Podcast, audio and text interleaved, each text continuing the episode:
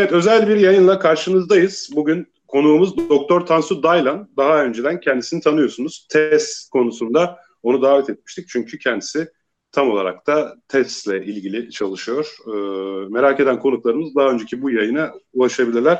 Hocam selam, hoş geldin. Hoş bulduk, merhabalar.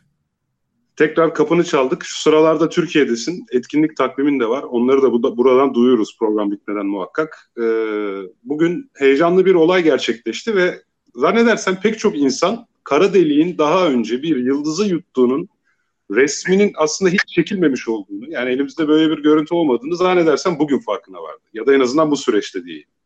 Galiba. Çünkü şu ana kadarki bize gösterilen resimler, yani o simülasyonla oluşturulan resimler ki e, simüle edilene benzer bir fotoğrafla karşılaştık. Evet. Aslında onlar üretilmiş resimlerdi ve şey görünüyor, gayet iyi görünüyor. Bize bu süreç hakkında öncelikle neler söylemek istersin? Konunun önemini e, en iyi kavrayacak olanlardan birisi de sensin. E, tabii. Şimdi şöyle söyleyeyim, senin dediğin yerden başlayalım. E, simülasyondan bahsettim. Bugüne kadar aslında e, çekilen bu fotoğrafların elbette hepsi simülasyondu. Farklı çözünürlüklerde insanlar simülasyon görüntüsü görmüş olabilirler. Bazı simülasyonlara çünkü e, bizim enstrümantal efekt dediğimiz, yani tamamen veri almaktan kaynaklanan efektler et, ekleniyor, bazılarına eklenmiyor.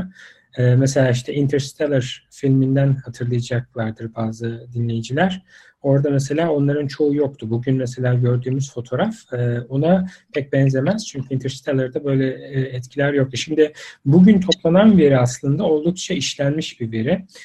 Öncelikle şunu söyleyerek başlayayım. Bu gördüğünüz fotoğraf oldukça uzun süren bir sayısal hesaplama sürecinden sonra ortaya çıkıyor.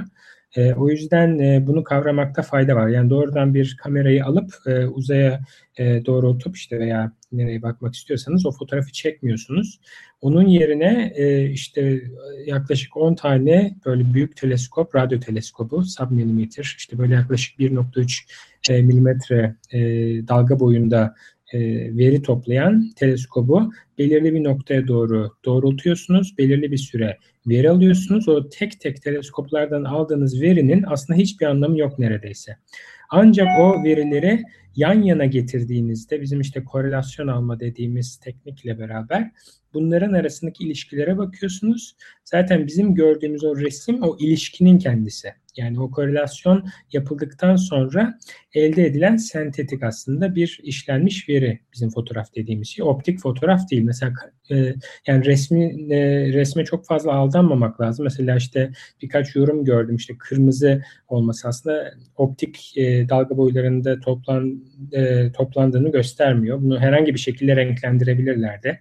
Siyah, beyaz, gri de yapabilirlerdi. Burada kırmızı olan bir şey yok aslında yani. Burada bize çok önemli bir şey söyledim. Bunlar radyo teleskoptu dedin. Zaten bunlar optik teleskop değil. Yani burada gelen ışığın rengini ve şiddetini ölçen bir e, optik teleskoptan ziyade radyo dalgasıyla alınmış veriler var ve bunlar bir şekilde görselleştirilmiş değil mi yani? Evet. Yani o görselleştirmeden önceki hali oldukça karmaşık ve yani hiçbir şekilde göze e, yani bir anlam ifade etmeyecek e, veriler olduğu için onlar gösterilmiyor. E, daha çok o e, işleme yapıldıktan sonraki hali gösteriliyor. Tabii ondan sonra bir de e, düzeltiyorlar resmi. Smoothing diye bir kavram var. Çünkü yani belirli bir teleskobun açısal çözünürlüğü vardır. O açısal çözünürlüğü eşitliyorlar. Ondan sonraki halini bize gösteriyorlar. E, makalede en azından bunun detayları anlatılmış e, ve bu sayede işte e, bir elimize fotoğraf geliyor ama dediğim gibi uzun işlenmiş bir fotoğraf olduğunu unutmamak lazım. Evet, şimdi e, buradan aslında enteresan bir felsefi tartışma da doğuyor. O zaman buna bir fotoğraf demek doğru mu? Çünkü aslında biz burada radyo as, radyo teleskoplar yardımıyla radyo dalgasıyla radyo verisi ölçüyoruz. Daha sonra bu görsele dönüştürüldüğü zaman gerçekten buna bir kara deliğin ilk fotoğrafı diyebilir miyiz? Yani biraz e, kabaca şuna benziyor mu, benzemiyor mu? Böyle provokatif bir soru sorayım. İşte pek çok e, cismi tartsaydım ben ve bunların ağırlıklarına birer renk atasaydım ve bunların ağırlıklarını renkle resmetseydim bir şeyin üzerine, bu onların ağırlıklarının resmi olur muydu? Bu bir fotoğraf olur muydu yani? Evet, yani şöyle, bence ikincisi olmazdı. Birincisine yine de fotoğraf diyebilme, uzaktan da olsa şansımızın olmasının sebebi şu: eğer gerçekten öyle hipotetik bir e, teleskobumuz olsaydı ki hani e, yeterli e, işte toplama alanı, mesela işte gerçekten dünya çapında bir e, teleskobumuz olsaydı, şu an biz onu e, işte enterferometre ile öyleymiş gibi yapmaya çalışıyoruz. Ama öyle bir şey olsaydı aslında böyle bir fotoğraf çekme ihtimalimiz olabilirdi. Çok ideal bir uzaydan bahsediyorum ama öyle bir şey olsaydı hani buna fotoğraf diyebilirdik. Yine teknik olarak hani bir şeyin morfolojisini burada öğreniyoruz. O yüzden o anlamda fotoğraf diyebiliriz ama biz genelde günlük hayatta fotoğraf dediğimizde genelde bir işte ışık algıcının e, fotonları saymasından sonra elde edilen veriye biz genelde fotoğraf deriz. Piksel piksel olan, bu şekilde bir fotoğraf değil bu. Anladım. Ama yine de e, bir şekilde bize orada görsel olarak ne olup bittiğiyle ilgili gerçek bir bilgi verdiği için evet, bunu bir fotoğraf yerine sayabiliyoruz. Sayabiliriz. Harika. Peki e, şunu sormak istiyorum. Oradaki her bir piksel için e, benim, bana telefon geldi de bu arada telefonla konuşmanı söyledim. Oradaki her bir piksel için data var mıydı, yoksa bazı aradaki boşluklar interpolasyon gibi yöntemlerle dolduruluyor mu? E, yani in, interpolation'dan önce aslında bizim gördüğümüz aslında oldukça e, dediğim gibi e, çözünürlüğü düşürülmüş bir resim. Düşünür, düşürülmesinin sebebi aslında e, belirli bir ölçeğin altındaki veriye biz inanmıyoruz böyle fotoğraflarda. Çünkü çok fazla gürültü var. O yüzden böyle bir işte Gauss e, filtresinden geçirilmesi lazım. E, o yüzden hani bir e, pikseller arası interpolation'dan bile bahsetmek mümkün değil. Yani hani o, o e, açıda bir bilgi bile yok aslında. O, o, o ölçekte. Anladım. Ama netice itibariyle bu e, elde edilen data, yani ister bu e, data yoğunluğu çok işte hassas olsun ya da olmasın, bize bazı e, başta görelilik olmak üzere, burasını tamamen sana soracağım çünkü e, bu konuda daha detaylı bilgi sen verebilirsin. Bize bazı varsayımlarımızın, Einstein'ın en azından görelilik teorisiyle ilgili bazı destek ve kanıtlar sundu o halde, değil mi? Evet. Yani ba- en bağlantısı ne?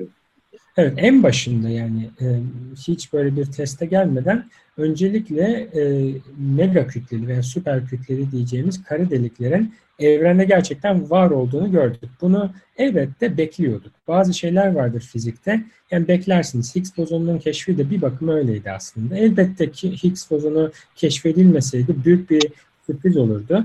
Yani böyle bir e, veri setinde eğer kara delik değil başka bir şey görseydik gerçekten fiziği nasıl açıklardık zaten onu hiç kimse bilmiyor. Yani öyle bir e, pozitif beklenti vardı ki hani gerçekten hani hiç kimse şaşırmadı. Ama sonuç olarak teknik olarak böyle bir şeyin var olduğu gösterildi. Bu tek, kendi başına zaten ilginç bir şey. Ama onun ötesinde şimdi kütle çekim teorisi derken bizim kastımız tek bir tane teori değil. Aslında Newton teorisinden başlayıp daha sonra işte e, bu e, genel görelilikle devam eden ve daha sonra genel göreliliğe alternatif olan bir sürü teori var. Ve bu nedenle e, genel göreliliği e, hangi limitte e, çalışmadığını anlayabilmemiz için bu tür testlere ihtiyacımız var. İşte bu e, tür kara delikler, bu ve bundan sonra toplanılacak, tabii ki bu hikayenin sonu değil, e, kara delikler e, veya kara delik fotoğrafları e, bu anlamda e, kütle çekim teorilerinin test edilmesi için kullanılacak. Peki biz bu kara deliğin e, tahmini kütlesini biliyor muyduk bu incelediğimiz, yani M seksen yedi galaksinin merkezindeki? Çünkü ben bugün mesela bir tane fotoğraf çifti gördüm. Bu arada ben gerçekten bu konuyu bugün araştırmaya bir türlü vaktim olmadı. Doğrudan sana sormayı tercih ediyorum böyle şeyleri. Umarım kızmazsın. Yapacağım. Mesela ben bugün bir fotoğraf çifti gördüm. Bu fotoğraf çiftinde solda simulated yazıyordu. Sağda E H T reconstructed yazıyordu.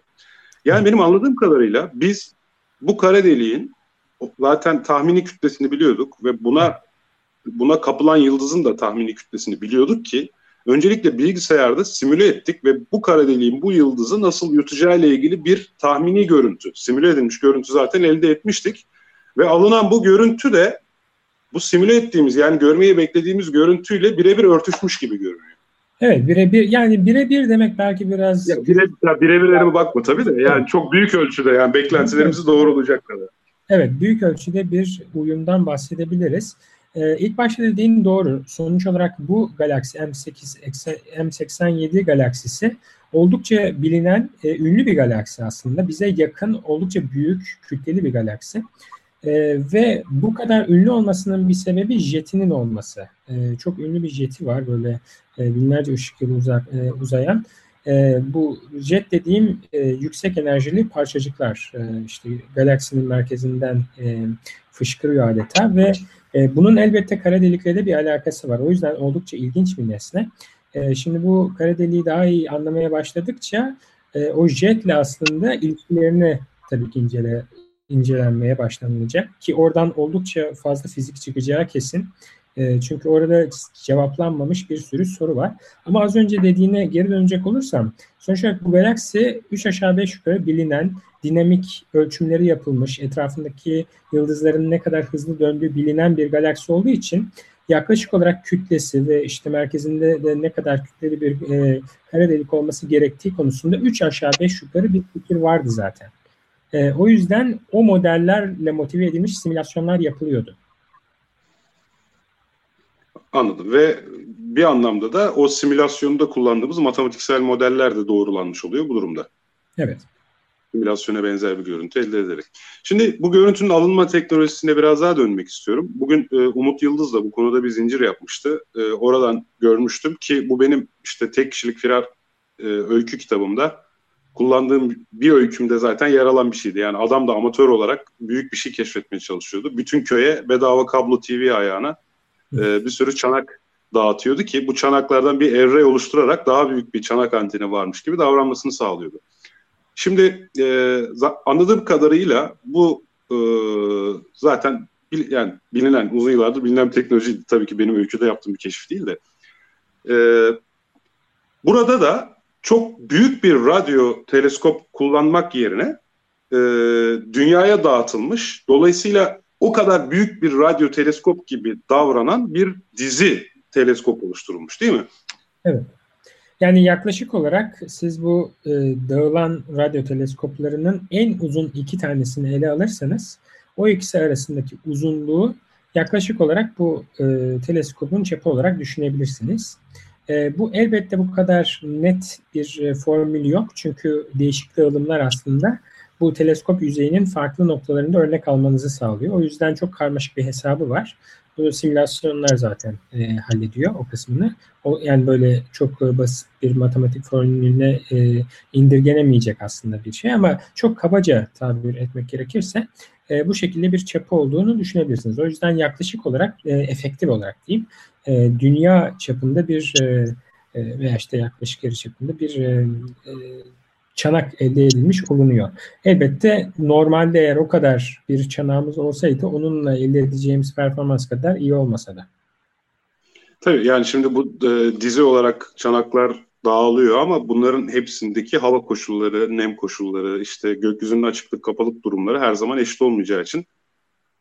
Peki ama ya bu kadar bu kadar küçük hassasiyetle ayarlamak da muazzam bir mühendislik başarısı gibi geliyor bana. Evet, evet. Yani bu gerçekten mühendislik başarısı ama sonuç olarak o hassasiyetle her şeyin ayarlanması da mümkün değil. Az önce o bahsettiğim korelasyon e, stepinin olmasının sebebi bu sinyaller sonuç olarak e, farklı gürültülere sahip. Çünkü atmosferin farklı noktalarından e, toplanılıyor. O yüzden eninde sonunda bunların ilişkilendirilmesi lazım. Ama dediğim gibi e, bunlar aynı anda toplanan veriler olduğu için aynı anda dünyanın çok farklı yerlerinde havanın hepsinde iyi olması lazım. Bunun sebebi bu veri e, sub milimetre yani milimetre altı veya işte milimetre civarı olduğu için e, çok fazla atmosferden nem kapan bir e, ölçüm. Ee, oldukça şanslı bir hafta geçirmişler işte iki bin on yedide ve bu sayede de bu veriler toplanmış. Az önceki e, söylediğine bir ekleme daha yapabilirim bu arada. E, aslında e, şimdi bazı insanlar merak ediyor bunun işte bu kadar küçük bir e, e, nesne nasıl böyle incelenebiliyor ve aynı şekilde soruyu başka şekilde söylersek yani e, bu açısal çözünürlük nasıl elde ediliyor diye. Bu az önce bahsettiğim e, çap aslında e, sizin açısal çözünürlüğünüzle doğru orantılı. Yani ne kadar çapınız fazlaysa çözünürlüğünüz o kadar artıyor. O kadar küçük mesafeleri veya küçük e, açısal e, farkları görebiliyorsunuz. yapıyorsunuz. O yüzden sizin apertürünüz zaten işte böyle amatör astronomi yapan herkes bilir. Ne kadar açıklığın şey açıklık varsa bir optik teleskopta o kadar açısal çözünürlüğünüz artar. Aynı prensipler bunun içine geçerli. Radyo interferometresinde de geçerli. Anladım. Hocam e, konuklar arasında, dinleyiciler arasında senin kim olduğunla ilgili sorular geliyor. E, sen bize kendini bir, ve şu an çalıştığın kurumu tekrar e, söyleyebilir misin?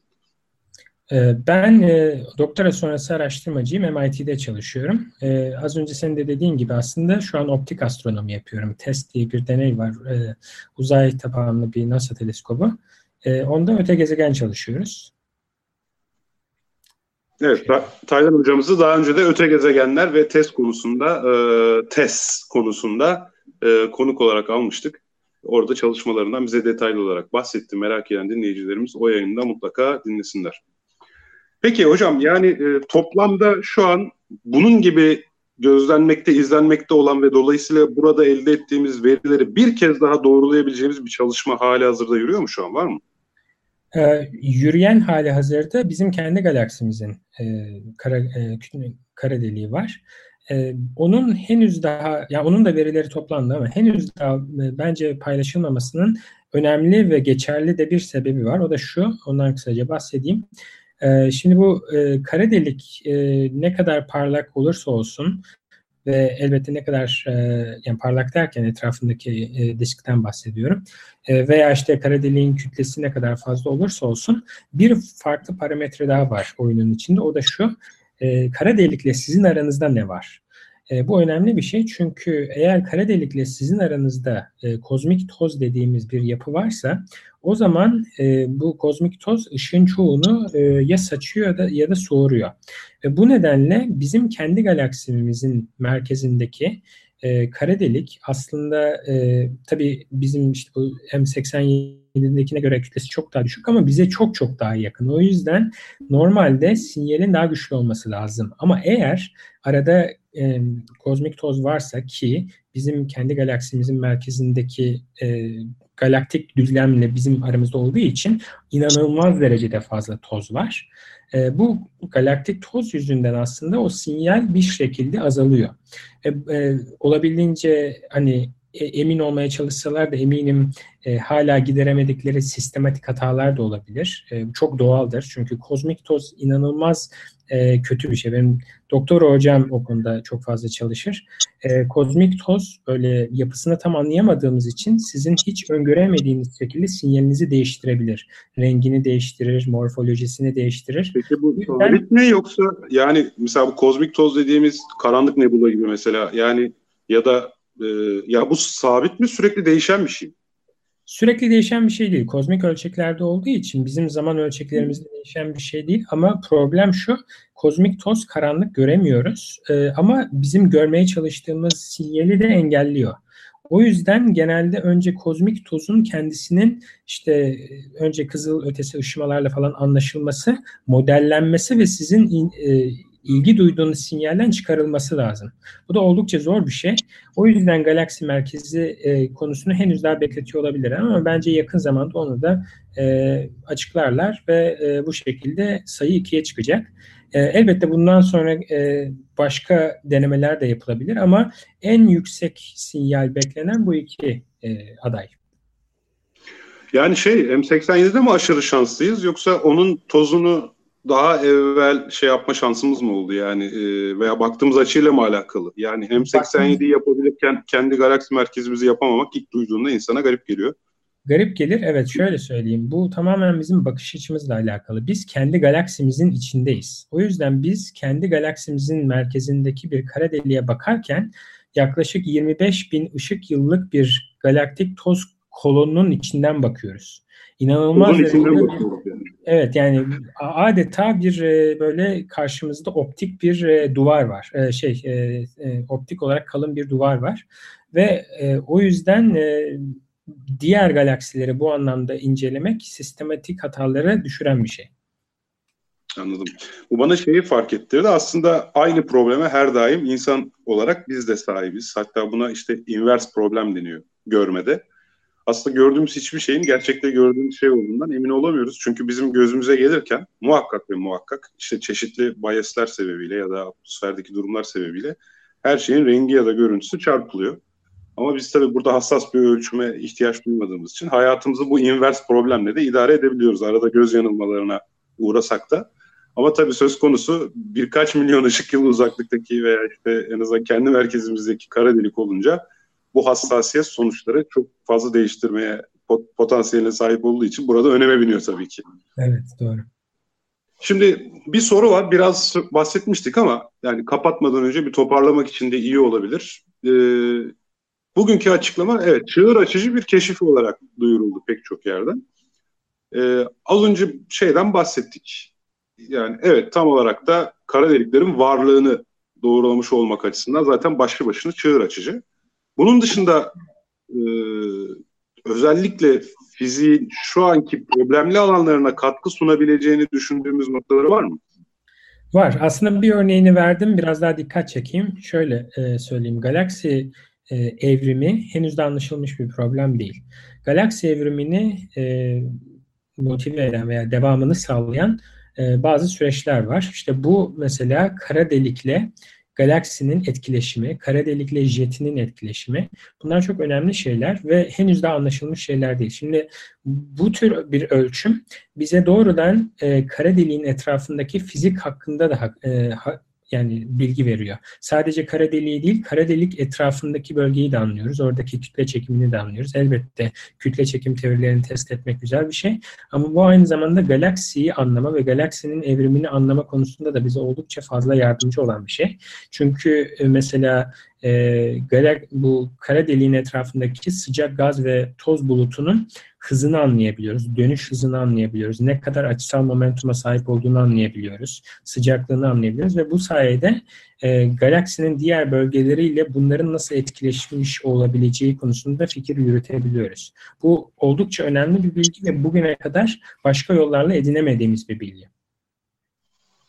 Anladım. Mesela şu meşhur kitaplardaki A gözlemcisi bakarken B gözlemcisi kara deliğe atlarsa sorunu için bize biraz bilgi veriyor galiba. Yani onun nasıl olabileceğiyle ilgili.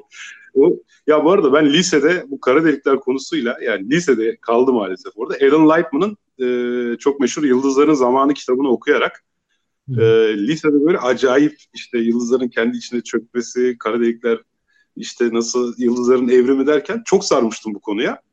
Şimdi fark ediyorum ya lisedeki hocalarım da sağ olsunlar vizyonermiş. Beni şeye götürmüşlerdi. Afyon Ahmet Necdet Sezer Üniversitesi fizik bölümünde bana kara delik anlattırmışlardı. Aklıma o geldi.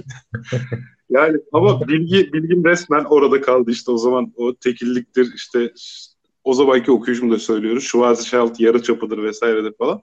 Onun üzerine çok bir şey koyamadık tabii. Hayat insanı daha farklı ilgi alanlarına yönelttikten sonra İşte bilhassa o A gözlemcisi bakarken B gözlemcisi kara deliğe atlarsa şöyle olur böyle olur gibi problemler aşırı fantastik sorular tabii. Bunlar insanları acayip cezbediyor. İşte ee, dediğim gibi pek çok kişi yani ben de bunu zaten üç beş sene önce öğrenmiştim ama pek çok kişi muhtemelen şu ana kadar görülen zaten o kara delik görüntülerini bir şekilde bildiğimizi gördüğümüzü düşünüyordu. Elimizde bir Ee, gerçek anlamda bir fotoğraf dahi olmadığını muhtemelen bugün öğrenmişlerdir. Ee, çünkü popüler bilimde ve popüler bilim kurguda sürekli ele alınan bir konu olduğu için her yerde temsili fotoğraflar vardı. Benim de bugün fotoğrafı görünce ilk aklıma şey geldi. Temsili değil diyerek espri yapmak geldi zaten. Şimdi evet. Benim e, soracaklarım bu kadar. Senin söylenmesinin önemli olduğunu düşündüğün şeyler varsa e, veya bir izleyici sorularına bakalım. Bu arada şunu da söyleyelim izleyicilerimize. Ya Tansu Hocam zaten on günlüğüne Türkiye'ye geldi. Akşamlarını ailesiyle ya da arkadaşlarıyla geçirmek istiyor olabilir. Bu yayını bizi kırmayarak geldi. Çok teşekkür ediyoruz kendisine. O yüzden çok uzun tutmayacağım maalesef. Ee, evet. Şöyle sorulara bakıyoruz. İleri, mesela diyor ki ileriki zamanlarda videosunu da yayınlayacağız dediler. Videonun fotoğrafa göre katkısı ne yönde olacaktır? Bu arada videoyu yayınlayacağız demişler. Demek ki video zaten aslında ellerinde. Dolayısıyla bir katkısı varsa ondan şu an faydalanıyorlar. Yani şöyle e, video derken tam olarak kastı bilmiyorum. Bu sonuç olarak... E, bir zaman ölçeğindeki e, hareketidir. Şimdi şöyle, bu dört gecede toplanan bir veri. Şu an gördüğümüz fotoğraf onun e, toplanmış hali aslında. Dört farklı Hı. gecede bunu incelemek mümkün. Belki videodan kasıt odur. Tam bilmiyorum açıkçası. Ama eğer oysa tabii ki bu bize şunu gösterir.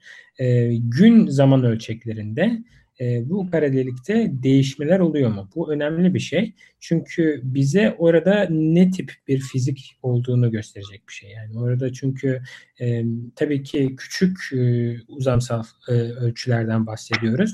Yani bir güneş sistemi kadar büyük bir e, nesneden bahsediyoruz. Evet, güneş sistemi deyince e, size büyük gelebilir ama ışığın e, bizden işte e, veya güneşten bize gelmesi sadece sekiz dakika. O yüzden gün, günlük zaman ölçeklerinde değişmeler oluyorsa bu bize o diskin nasıl hareket ettiği konusunda fikir verecektir. O yüzden o videoda önemli olur. E, yani e, video derken bunun zamana bağlı değişiminin incelenmesi oldukça faydalı olacaktır. Evet. Kozmik Anafor'dan Zafer burada. Zafer de diyor ki gaz çok hızlı dönüyor. Aslında zaman aralıklı görüntüsünü de yayınladılar dört parça halinde diyerek. Evet, evet muhtemelen elde daha az datayla oluşturulan e, bir zaman serisi fotoğrafı sanki ben de görmüştüm öyle dört parça. Evet. Bunlar da birleştirildiği zaman net fotoğrafı elde ediyoruz. Çünkü daha fazla datayla e, bir fotoğraf elde etmiş oluyoruz. Şimdi Dilara Sultan Namdar Samanyolu'nun kara deliğini gözlemlemek demiş. Biraz geri alırsan o konuda bahsettik e, sevgili Dilara. Evet, şimdi bir de Türkiye'den Feryal Özel varmış. Bunu da bugün öğrenmiş olmaktan ben de kendi adıma utanç duydum açıkçası. Metin Orankaya Uzay Uçak ve Uzay Bilimleri Fakültesi dekanı da sordu bu araştırma ekibinde Türk var mıymış diye. Birileri cevap verdi, öyle öğrenmiş olduk. Bu konunun reklamı NASA'nın diğer popüler şeyleri kadar reklamı yapılamıyor tabii ki. Yani bir Mars görevi değil bu ya da bir öte gezegen değil. Yani konuya da bu on gün önceki duyuruyla beraber birden hakim olmakla birlikte işte içerisinde kim çalışıyor, Türkiye'den kim katılıyor bu, bu gibi detayların çoğunu da bugün öğrendik. Birincisi niye bu konu bu kadar popüler değil? Bir o konuda fikrini alayım. İkincisi de yani keşke tabii Feryal Hoca'yla da temas kursaydık da Feryal Hoca da bu projenin neresinde bilgin varsa bize onu da açıklarsan harika olur. Yani Feryal Hoca bu projenin liderlerinden, e, o yüzden en başından beri yani e, bu sinyalin öngörülmesinden e, itibaren tüm süreci e, takip eden bir insan. E, o yüzden yani evet bence onun isminin geçmesi gerekiyordu bir, e, bir sürü mesajda.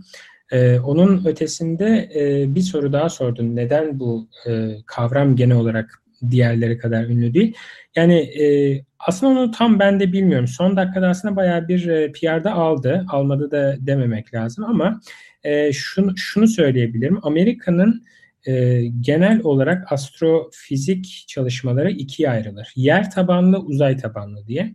Uzay tabanlı bütün e, çalışmaları NASA e, ödenek ayırır. Yer tabanlılara ise N S F, işte TÜBİTAK'ın e, versiyonu, Amerikan versiyonu o e, ödenek ayırır.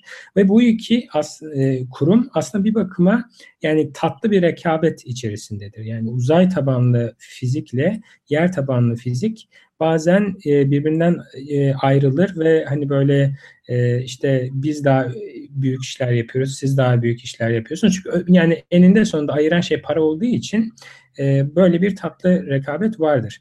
NASA'nın çalışmaları işte H S T olsun, James Webb olsun, işte tabii ki bir de insanda olsun, robotik olsun, uzay keşifleri. Bunlar biraz daha fazla ses getiren. İnsanlar galiba uzay konusundaki çalışmalara biraz daha böyle bir ilgi gösterme potansiyeline sahipler. Yer tabanlı astrofizik de elbette ilginç ama belki diğeri kadar nedense ses getirmiyor. Doğrudan uzaya bir robot, bir cisim gönderdiğinizde ve hatta insan gönderdiğinizde insanlara çok daha net bir şekilde etkileyebiliyorsunuz. Ama işte bir kara delik keşfettiğinizde veya bir kütle çekimsel e, dalga keşfettiğinizde belki o kadar ses getirmiyor. E, bunun tam e, sosyolojik dinamiğini ben de çözmüş değilim. Ya birinde ne bileyim, birinde gidiyoruz, bir tanesinde zaten bize gelen ışığı alıyoruz gibi. Yani böyle çok basite indirgediğinde kulağa basitmiş gibi gelen bir durum olabilir. Bir ikincisi diğerinin projeleri tabii ki çok daha pahalı olduğu için daha çok P R'a ihtiyacı var. Yani genelde Amerika bu tür şeylerde herhalde vergi kesintisi korkusuyla yaşayan bir şey. NASA'nın diğer projeleri çok pahalı oldukları için. Mesela bu bir Mars görevine göre herhalde çok çok çok ucuz bir görevdir, öyle değil mi? Yani şimdi yer tabanlı deneyler tabii ki genel olarak daha ucuzlar uzaya. Çünkü yani bir uzaya bir kilogram göndermek yaklaşık on bin dolardı. İşte SpaceX ile beraber biraz daha azalıyor bu. Ama sonuç olarak pahalı. Çünkü bir şeyi uz- space rated yapmak, yani uzaya gönderebilecek hale, işte o radyasyon testlerinden falan geçirmek bile e, kendi başına bir e, maliyettir. O yüzden e, uzay tabanlı bilim Ee, genel olarak e, yani bilim birim bilim başına nasıl tanımlıyorsan onu daha pahalıdır. Ee, o yüzden e, bir de tabii bilginin, bilginin kilosu kaça geliyor yani? Bilginin kilosu, yani, yani bilginin kilosu daha pahalıya geliyor uzayda. Öyle olduğu için bir fark e, ben de hissediyorum açıkçası ve P R'a da yansıyordur bu. Şöyle bir faktör de var sanki orada, emniyet kritik olması. Yani diğerinde hata yapıldığı zaman proje tamamen çöküyor. Mesela şu an bu kara delik görüntülemede bir hata olsa ve bu görüntü oluşturulamasa hiç duymayacaktık bile zaten. Yani e, insanlar orada tekrar denemeye devam edeceklerdi. Evet. E, ve görev tamamlandıktan sonra ya biz yakında fotoğrafı yayınlayacağız diye duyuyordular. Yani o görev tamamlanmasa hiçbir şey duymayacaktık. Ama şimdi bir şey fırlatıldığı zaman zaten bundan haberimiz var. Ve işte o kuyruklu yüzeyin, e, kuyruklu yıldızın yüzeyine inebilecek mi, inmeyecek mi, Mars'a teker koyabilecek mi, koymayacak mı? Hani artık iş şeye biniyor. Yani bu bir meydan okumaya. Yani bu zaten süreç başlıyor ve bu başarılı olacak mı olmayacak mı bütün dünya heyecanla bekliyor. Biraz sanki onunla da alakalı. Tabii. Ya bir de tabii ki burada şimdi uzay keşfini uzay tabanlı astrofizikten de ayırmak lazım. İkisi aslında farklı şey. Yani bir kuyruklu yıldıza bir şey indirmek, Mars'a bir robot göndermek, bunlar aslında uzay keşfine giriyor. Ee, onun bütçesi de ayrıdır NASA içerisinde. İnsanlı olsun, insansız robotik olsun bütçesi ayrıdır. Yapan kurum ayrıdır. J P L sorumludur bunlardan. Ee, daha çok astrofizik, yani uzay tabanlı astrofizikten Goddard, yani Doğu kıyısında NASA'nın sorumludur. Ee, ve tabii ki doğal olarak da bütçeleri de farklıdır. O yüzden yani öyle de bir fark var aslında. Tamamdır. Süperdi. Ben seni çok tutmak istemiyorum. Ee, bir etkinlik takviminden bizlere bahsedersen, dinleyicilerimizden gelmek isteyen olabilir. Yarınkine ben de gelmeye çalışacağım. Ee, yarın Marmara Üniversitesi'ndesin değil mi? TESS, Türkiye'nin düzenlediği saat üçte Göztepe kampüsünde. Evet. E, Marmara Üniversitesi. Bir etkinliğim daha var. Yani o var. Bir de onun dışında ya aslında birkaç tane daha var da şöyle söyleyeyim. E, halka açık olduğundan emin olduğum e, ve Türkçe olacak ve daha böyle akademik, yani daha az teknik olacak e, bu iki konuşmadan e, bahsedebilirim. Diğerleri biraz daha teknik olabilir. Bugün de birkaç tane vardı da birkaç geri bildirim aldım. E, yani sonuç olarak onlar hani teknik konuşmalardı mecburen. Ama yarınki ve Ankara Üniversitesi'ndeki onlar biraz daha popüler seviye olacak. Yine aslında biz e, bizim bu TESS'te yaptığımız e, makale düzeyinde araştırmalardan da bahsedeceğim ama çok fazla böyle matematiğine, detayına girmeyeceğim. O yüzden bence e, popüler seviye herkesin anlayabileceği e, sunumlar olacağını düşünüyorum. İkisi de Türkçe, biri Marmara Üniversitesi, diğeri de e, haftaya Ankara Üniversitesi'nde. Ankara'dakini de bir tarih saatini duyurursak. Ee, saat şöyle söyleyeyim, ben saati yeterimde değil. Ee, Pazartesi günü e, on beş Nisan saati e, Twitter'da göndermiştim. Oradan bakabilir insanlar. Tamam, tamam ben şu bakıyorum senin yerine Twitter'dan. Ben de ee, TESS'in Öte Gezegen Avı Ankara Üniversitesi Fen Fakültesi Kırmızı Salon'da on beş Nisan Pazartesi günü saat ikide. ikide. E, Evet, ben de o tarihlerde İzmir'de olacağım için Ankara'ya gelemem. Ona da belki gelmek isterdim ama. Sizin yalan savar e, var galiba. Bizim yalan savar var yirmi yirmi birinde. Bir de on dört Nisan'da İzmir Kitap Fuarı'nda benim imza günüm var. Ben Hı. de erken gideceğim. Bir de çok uzun süredir bir yazılım projesinde çalışıyordum. Tatile ihtiyacım vardı. Bir haftada tatil yapacağım hazır gitmişken. İyi yapmışsın. Evet. Ben de o sırada İzmir'de. Çok teşekkürler. Valla kısıtlı zamanını bize ayırdın. Ee, Güzel. Seviyoruz seni. Bir daha bekliyoruz her zaman. Böyle şeyler evet. olduğu zaman. Her zaman. Bir aksilik olmazsa yarın da bir kahve içeriz beraber. Tabii tabii çok güzel olur. Yani bugün bilim için çok güzel bir gündü. Bu heyecanı herkes paylaştıkları için de teşekkür ederiz. Biz teşekkür ediyoruz. Bayağı da dinleyicimiz var şu an. Merakla söylediklerini dinlediler ki bu yayını da e, YouTube'da asılı bırakacağız zaten.